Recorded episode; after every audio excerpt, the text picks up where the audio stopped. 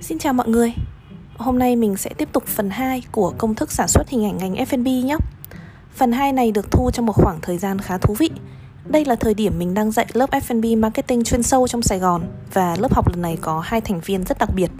Đó là anh Đức Bùi và chị Khánh Ngọc, một người là nhiếp ảnh gia ẩm thực có tiếng nhất hiện nay và một người là hậu phương vững chắc cho mọi hoạt động vận hành của FPDB, viết tắt cho Food Photography with Đức Bùi. Tự dưng mình nghĩ không biết có nên mời anh Đức tham gia làm khách mời chia sẻ cho phần 3 của series này không nhở? Mọi người nghĩ sao? Nếu mọi người có thể đặt một câu hỏi cho một nhiếp ảnh gia chuyên trong ngành ẩm thực thì câu hỏi mọi người sẽ là gì? Chia sẻ với mình nhé. Được rồi, về với phần 2 của chúng ta. Hôm nay mình sẽ nói chuyện về những việc cần làm trong ngày chụp hình nhé. Ở phần 1 thì chúng ta đã cùng nhau chuẩn bị mục đích sử dụng ảnh này, concept chụp hình này và hạn sử dụng hình ảnh rồi. Để tiếp nối với phần 2 thì hãy cùng quay lại với concept chụp hình một chút. Trong concept chụp hình, bạn sẽ không chỉ cần làm rõ về nội dung và tinh thần chung chung mà bạn muốn truyền tải, mà phải làm rõ từng hình bạn cần chụp là gì với một sự chuẩn bị trong từng hình ra sao. Thử ví dụ nhé. Concept chung chung của bạn có thể là muốn chụp một chai kombucha trong bối cảnh studio, set up ra một bối cảnh sao cho thể hiện được tinh thần trẻ trung, hiện đại, sôi nổi, nhộn nhịp như là các lợi khuẩn không ngừng sinh sôi trong một chai kombucha đấy. Nghe nó hơi khó đúng không? Tuy là một concept nghe có vẻ rất là rõ ràng, nhưng nếu là mình mình sẽ tưởng tượng ra không dưới 5 concept cụ thể để phù hợp với cái đề bài đấy. Concept cần phải làm rõ hơn bằng cách đưa ra những cái nguyên liệu cụ thể để nấu được một cái bộ ảnh ngon. Ví dụ như là tông màu bạn hướng tới là gì? Số lượng ảnh cụ thể bạn cần là bao nhiêu? Và nội dung chụp cụ thể của từng ảnh như thế nào? Ví dụ với trường hợp của chai kombucha kia, bạn có thể cần nói rõ như sau. Bạn cần chụp 10 ảnh cho 3 vị kombucha. Mỗi vị 3 ảnh và một ảnh chụp chung đủ cả 3 vị với mỗi vị, bạn cần có một màu nền khác nhau để tạo cảm giác khác biệt và bộc lộ hương vị của từng vị qua từng ảnh rõ hơn. Bạn quyết định chọn nền màu hồng, màu xanh lá và màu vàng. Với nền màu hồng, bạn muốn nhấn mạnh vào hình ảnh đẹp nhất của một chai kombucha chất lượng. Đấy là những sủi bọt nổi lên liên tục khi đổ kombucha từ chai ra cốc, đại diện cho những cái lợi khuẩn khỏe mạnh được nuôi giữ ở trong chai. Để tạo ra được đúng tinh thần trẻ trung và sôi nổi thì bạn quyết định sử dụng một chiếc cốc thủy tinh trong dáng thẳng hiện đại. Những viên đá hình vuông ở trong một chiếc ống hút nhiều màu để tạo một điểm nhấn sức sống vui vẻ và tạo một ánh sáng mạnh, thậm chí là hơi góc cho tấm hình để chiếc cốc đổ bóng, tạo ra một không khí có phần nhiệt đới và hiện đại. Góc chụp của bạn sẽ là góc thẳng, với chiếc cốc đặt ở dưới và chai kombucha được rót ra từ bên phải khung hình. Bạn thậm chí có thể yêu cầu tay người rót được sơn màu móng hồng cho hợp với nền. Với khuôn khổ một podcast có lẽ là mình cần phải tạo cụ thể hơn rất là nhiều nữa để bạn chụp được chính xác những gì mình muốn trong ví dụ này. Tuy nhiên trên thực tế bạn hoàn toàn có thể sử dụng một ảnh mẫu tìm kiếm ở Pinterest hay là Instagram để mô tả. Nhưng phải rõ ràng nội dung đến như mình tả mới là đủ rõ để bạn có thể chụp được tấm hình tốt nhất. Từng bức ảnh đều nhớ phải có mô tả rất là rõ ràng nhé. Với từng cái mô tả này, bạn sẽ tính toán được tiếp ba yếu tố tối quan trọng. Đấy là ánh sáng, góc máy và phụ kiện trang trí trong ảnh hay còn được gọi là props. Nền hồng này, chiếc cốc, ống hút, đá vuông trong hình mà mình nhắc tới đều là những cái props mà bạn cần phải chuẩn bị trong cuộc chơi chụp hình ngành F&B thì bạn sẽ nhận thấy props là một trong những yếu tố đặc sắc cần nhiều nhặt nhạnh và chuẩn bị nhất. Một chiếc cốc đẹp, một chiếc bát lạ, quý chẳng kém gì vàng cả vì nó giúp bạn tạo ra một khung hình thật sự là khác biệt. Từ ngày vào ngành F&B thì mình hình thành một thói quen mới đấy là cứ thấy bát thìa đũa đẹp là mình mua. Cho dù chưa cần biết là mua để làm gì, cứ mua một chiếc để cho vào kho đồ props của mình đã. Dần dần không chỉ dừng ở bát thìa đũa, mình mua rất nhiều cả khăn trải bàn, lọ hoa nhỏ, đồ gốm sứ, đồ thủy tinh có kích cỡ nhỏ hoặc vừa. Những cái nhặt nhạnh đấy luôn giúp mình rất nhiều về sau. Với nền chụp ảnh thì mình thường in màu ở trên giấy hoặc là tấm phông mách có độ dày khoảng tầm từ 2 đến 5 ly. Đây là những props mà bạn có thể dùng đi dùng lại được nên là hãy cất ở nơi sạch sẽ và khô thoáng nhé.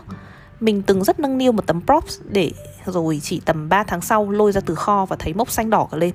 Thời tiết ẩm nồm của Hà Nội không đùa đâu ạ. Đấy là về phụ kiện còn ánh sáng và góc máy thì là những yếu tố có tính chuyên môn hơn và bắt đầu khó để mình có thể chia sẻ kỹ với bạn trong phạm vi podcast hơn. Vậy nên mình sẽ chia sẻ những cái cách lựa ánh sáng tự nhiên và góc máy khi chụp với điện thoại nhé. Với ánh sáng thì mình khuyến khích bạn hãy chọn một thời gian và địa điểm chụp cố định. Giả sử như là bạn lần trước đã chụp vào lúc 12 giờ trưa ở khung cửa sổ tầng 2 thì lần này cũng hãy chụp y hệt như vậy. Việc sử dụng ánh sáng tự nhiên ở cùng một địa điểm và thời điểm sẽ giúp ánh sáng trong ảnh của bạn phần nào được đều và giữ được cảm xúc tương tự nhau hơn. Với góc máy thì hãy ưu tiên những góc máy ngay ngắn. Bất kể là bạn chụp góc thẳng, góc nghiêng hay là góc flat lay từ trên xuống, hãy căn chỉnh góc máy sao cho khung ảnh luôn ngay ngắn. Mình hay tự căn bằng cách chọn cho mình những cái điểm tựa trong ảnh. Ví dụ như là khi chụp bánh đặt trên bàn thì mình sẽ luôn ưu tiên góc chụp sao cho mặt bàn song song với viền dưới của khung ảnh. Cảm giác sẽ tạo nên một tấm ảnh ngay ngắn hơn rất là nhiều. Ba yếu tố ánh sáng, góc máy và phụ kiện sẽ còn rất rất là nhiều những cái chủ đề và nội dung khác để bạn khám phá. Hy vọng là bạn có thể sử dụng những điều mình vừa mới chia sẻ như một tiếng nói gợi mở để tự tìm kiếm và khám phá nhiều hơn thế. Mình cũng hy vọng là Cúc sẽ có một khóa học hình ảnh riêng để bạn đỡ vất vả.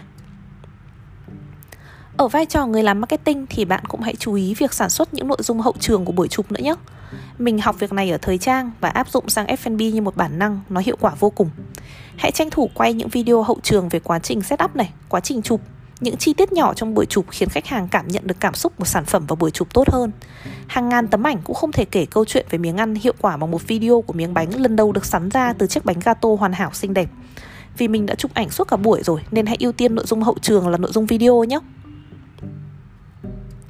Từ podcast phần 1 tới giờ mình nhận được khá là nhiều câu hỏi về việc làm thế nào để xây dựng một concept tốt. Concept tốt có lẽ có thể hiểu là làm cho sản phẩm nổi bật, đẹp mắt, ngon mắt nhưng vẫn nằm trong một bối cảnh thú vị, có ý nghĩa, khiến khách hàng ghi nhớ, thích thú và cảm thấy tò mò khi nhìn thấy. Nhiều tiêu chí quá đúng không? Mình thì chỉ có một câu trả lời duy nhất thôi, với cá nhân mình đây là câu trả lời đúng nhất. Nhưng mà câu trả lời này có lẽ sẽ khiến mọi người không hài lòng. Với mình ý, muốn tạo được một concept đẹp muốn biết được cái đẹp thì phải xem nhiều cái đẹp nhưng mà phải xem cái đẹp đúng cách phải xem một cách cởi mở không mục đích, với một sự tò mò và chân quý, chân thành về cái đẹp thì mới là đúng cách. Mình không chỉ xem ảnh đẹp khi mình cần làm concept ảnh, gần như lúc nào mình cũng xem ảnh đẹp. Nói tới đây thì mình cũng thấy có lẽ mình may mắn vì được sống trong một môi trường khá là thời trang, một môi trường lúc nào cũng có ảnh đẹp để xem. Mình thích xem ảnh đẹp, ảnh thời trang, ảnh lịch sử, ảnh đời sống, ảnh bạn bè chụp. Cứ ảnh đẹp và giàu cảm xúc là mình thích, chứ không nhất thiết là ảnh đồ ăn thức uống đâu mình không xem với mục đích là phải phát hiện ra một cái gì đấy hay ho thú vị cho buổi chụp tiếp theo ngay lập tức. Mình chỉ xem thôi. Xem một cách vô tư và cởi mở thì mới có thể cảm nhận được trọn vẹn cái hồn của bức ảnh. Chứ không phải lúc nào cũng cần phải cắt nghĩa là ảnh này xếp ánh sáng thế nào hay dùng cái gì làm đạo cụ mà nó đẹp đến như thế. Cái hồn của bức ảnh về cá nhân mình mới là thứ có giá trị, mới là thứ ở mãi trong lòng mình và bởi vậy mới có thể hiện ra trong đầu mình khi mình cần suy nghĩ sáng tạo mà cũng rất là lạ nhá, thường mình sẽ không tìm thấy tấm ảnh mình cần lúc mà mình đang cần gấp đâu. Thế nên khi tìm thấy bất cứ một tấm ảnh nào mà làm mình rung động, mình sẽ ngay lập tức lưu lại ở đâu đó. Sau này mình cần tìm thì mình tìm lại cho nó dễ. Điều cuối cùng mình muốn chia sẻ với bạn có lẽ là trong một buổi chụp dù có chuẩn bị cầu kỳ kỹ càng tới mấy, thì cũng hãy chừa một chút khoảng trống cho sự ngẫu hứng. Đừng bỏ qua một khung hình đẹp chỉ vì nó không có trong kế hoạch định trước hãy mang theo cả một chút lãng mạn của bạn đi làm vì nói cho cùng là chúng ta đang làm công việc sáng tạo mà. Cảm ơn bạn đã lắng nghe tới đây. Hẹn gặp bạn trong podcast tuần sau cũng là phần 3, phần cuối của series sản xuất hình ảnh trong ngành F&B nhé. Cảm ơn bạn rất nhiều.